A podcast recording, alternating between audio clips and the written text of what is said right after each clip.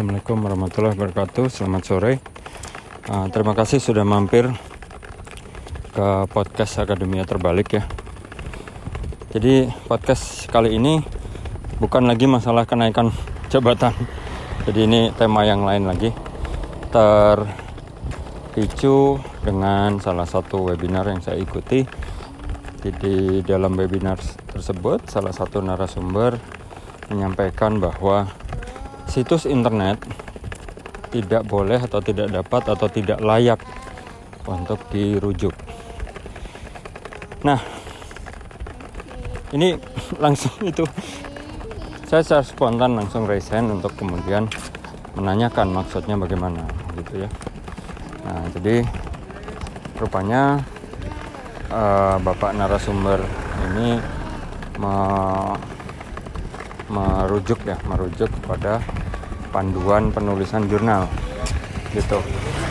Ntar. Ikut muter pak.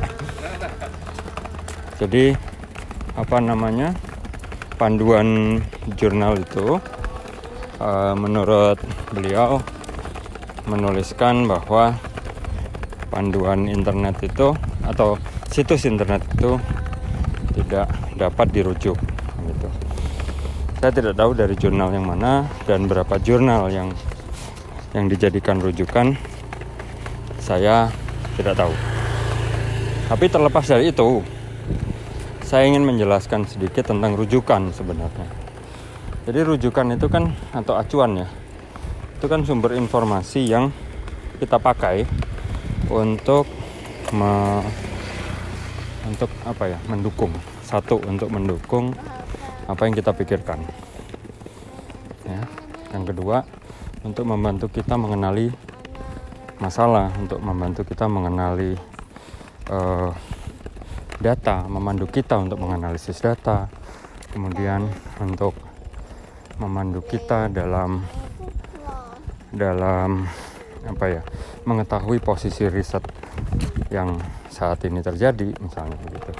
Jadi rujukan itu adalah sifatnya seperti itu, membantu kita. Baik membantu dalam arti mendukung seperti yang saya sebutkan tadi, juga membantu dalam arti membantah. Ya, jadi ketidaksetujuan kita itu atau kesetujuan kita itu ada lawannya. Nah, lawannya itu bisa jadi kita rujuk gitu. Jadi kalau kita bilang misalnya bumi itu datar, nanti ada yang bilang tidak. Bumi itu bulat. Mungkin rujukan yang lain sama. Bilang bahwa bumi itu datar. Nah itu rujukan. Tidak hanya untuk mendukung tapi juga untuk uh, membantah begitu ya. Begitu kurang lebih rujukan itu. Nah kemudian ada berbagai jenis rujukan.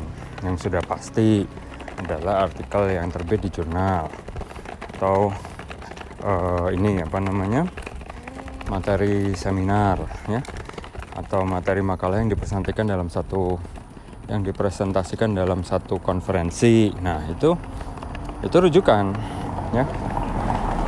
Banyak yang bilang itu rujukan primer gitu ya atau rujukan utama. Nah, istilah rujukan primer juga saya kurang ngerti kenapa disebut primer. Sementara ada rujukan sekunder. Itu saya kurang paham juga. Yang kalau bagi saya sih semua itu rujukan gitu. Ya. nah mungkin ada anda bertanya apakah ada jenis rujukan yang lain? Banyak. Yang sekarang uh, sedang hit adalah preprint. Preprint itu bahkan artikel yang belum mendapatkan peer review. Sebentar artikel yang belum menjalani proses peer review. Itu preprint. Itu bisa dirujuk. Ya kemudian eh, bahkan eh, sekarang ini banyak orang mengajukan petisi untuk mengubah aturan bahwa preprint itu tidak layak untuk dirujuk. Banyak. Ya. satu. Kedua blog post. Blog post yang saya maksud itu bisa blog post yang ditulis oleh lembaga atau blog post yang ditulis oleh uh, pribadi gitu ya.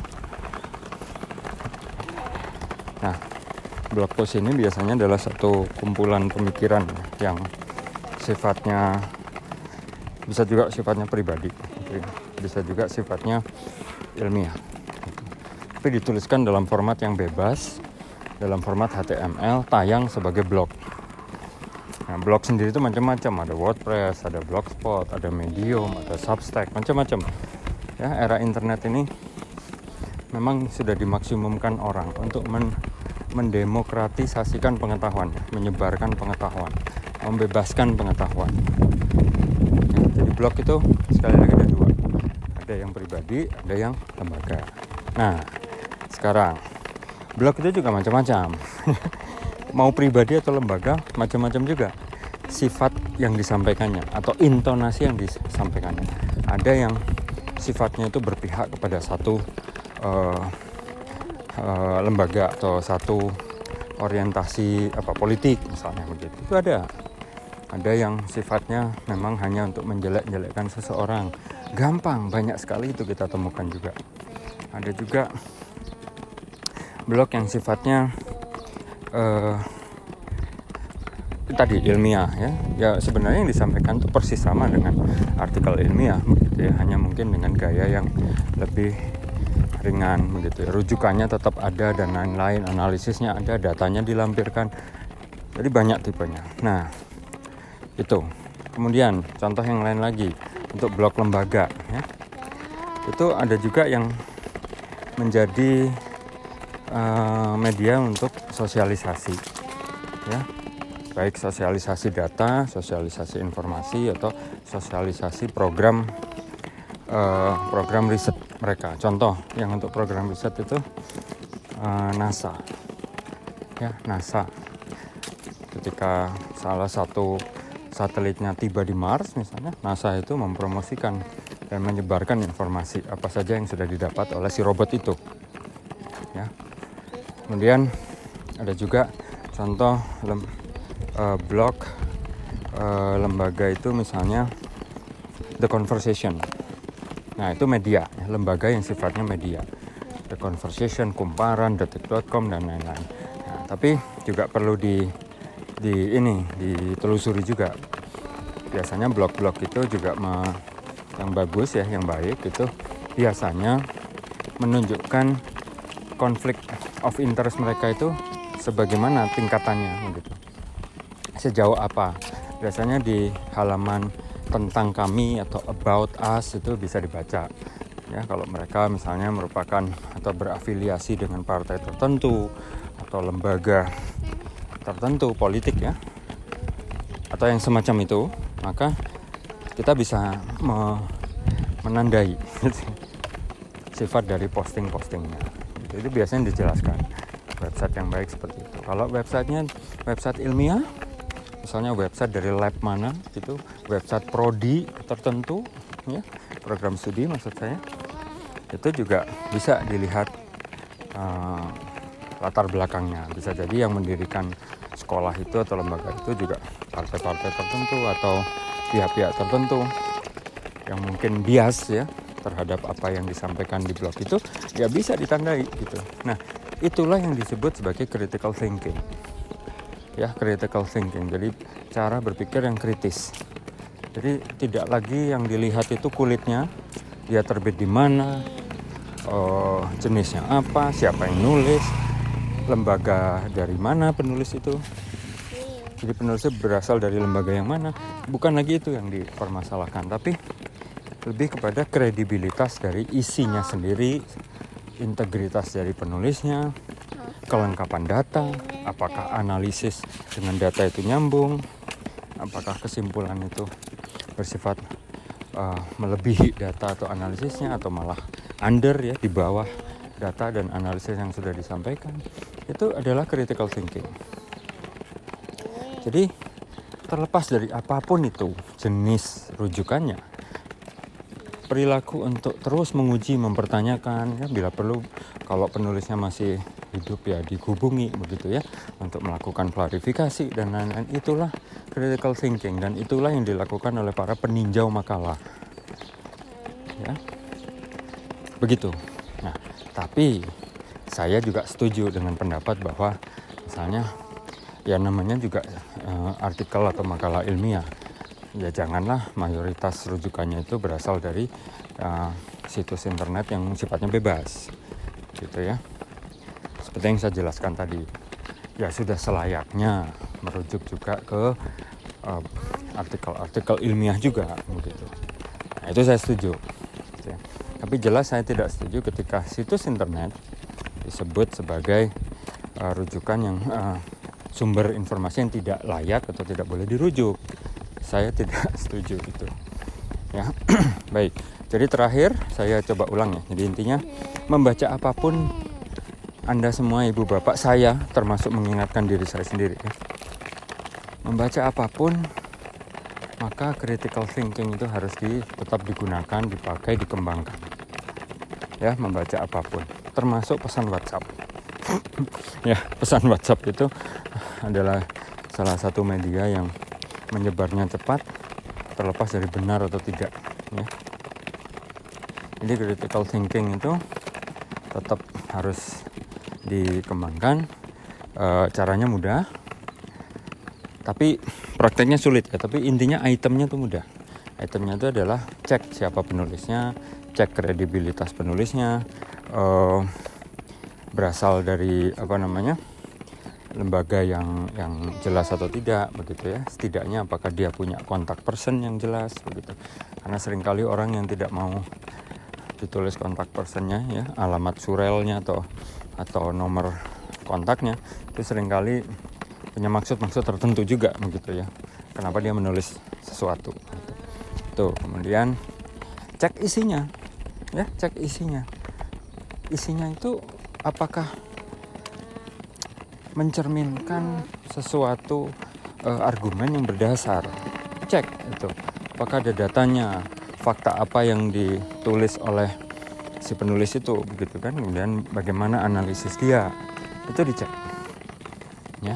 Jadi sama saja dengan kita seandainya ngecek bagi yang dosen ya, ngecek skripsi mahasiswa misalnya. Bagi yang sudah jadi peneliti atau dosen mungkin mereview satu makalah sama persis. Jadi jangan jangan dilepaskan itu pola pikir kritis itu ya itu nah yang terakhir adalah begini sering kali blog itu atau situs internet apa pun itu merupakan media untuk diseminasi informasi untuk menyebarkan informasi secara lebih luas nah biasanya setiap artikel itu akan blog post ya setiap blog post itu akan punya satu atau dua atau tiga uh, makalah utamanya, makalah rujukan utamanya. Ya contoh, saya saya ketika habis menulis uh, menerbitkan makalah di jurnal, biasanya saya tulis ulang dalam bentuk blog post, gitu ya, dengan gaya yang lebih bebas, lebih ringan, yang mudah dicerna orang, gitu ya. Nah, kalau ada yang seperti itu, maka ibu dan bapak, adik-adik juga wajib menelusuri juga referensinya gitu. Ya, narasumber yang lain menyebutkan cross referensinya bagaimana. Nah, ini sangat baik ini saran. Jadi uh, keterkaitan referensi itu apakah baik ya. Jadi begitu terus, Pak. Begitu terus yang kita lakukan. Nah, kalau itu kita lakukan dengan konsisten, maka semua rujukan yang kita pakai itu adalah rujukan-rujukan yang uh, kredibilitasnya baik gitu ya Jadi bukan lagi melihat ini siapa yang nulis jenisnya apa tapi kredibilitasnya akan baik. Tulisan kita pun akan bisa dibaca dengan enak oleh orang lain ditelusuri referensinya dengan enak keterkaitan pemikiran kita dengan pemikiran orang lain yang menjadi referensi itu juga bisa dicek oleh pembaca. Enak hidup ini kan? Ya itu saja menurut saya. Ini saya sedang jalan-jalan sama anak. Semoga apa yang saya sampaikan ini uh, bisa membantu ya bila ada pertanyaan uh, yang, yang yang lebih mendalam ya bisa kirim email ke saya gitu. demikian selamat sore assalamualaikum warahmatullahi wabarakatuh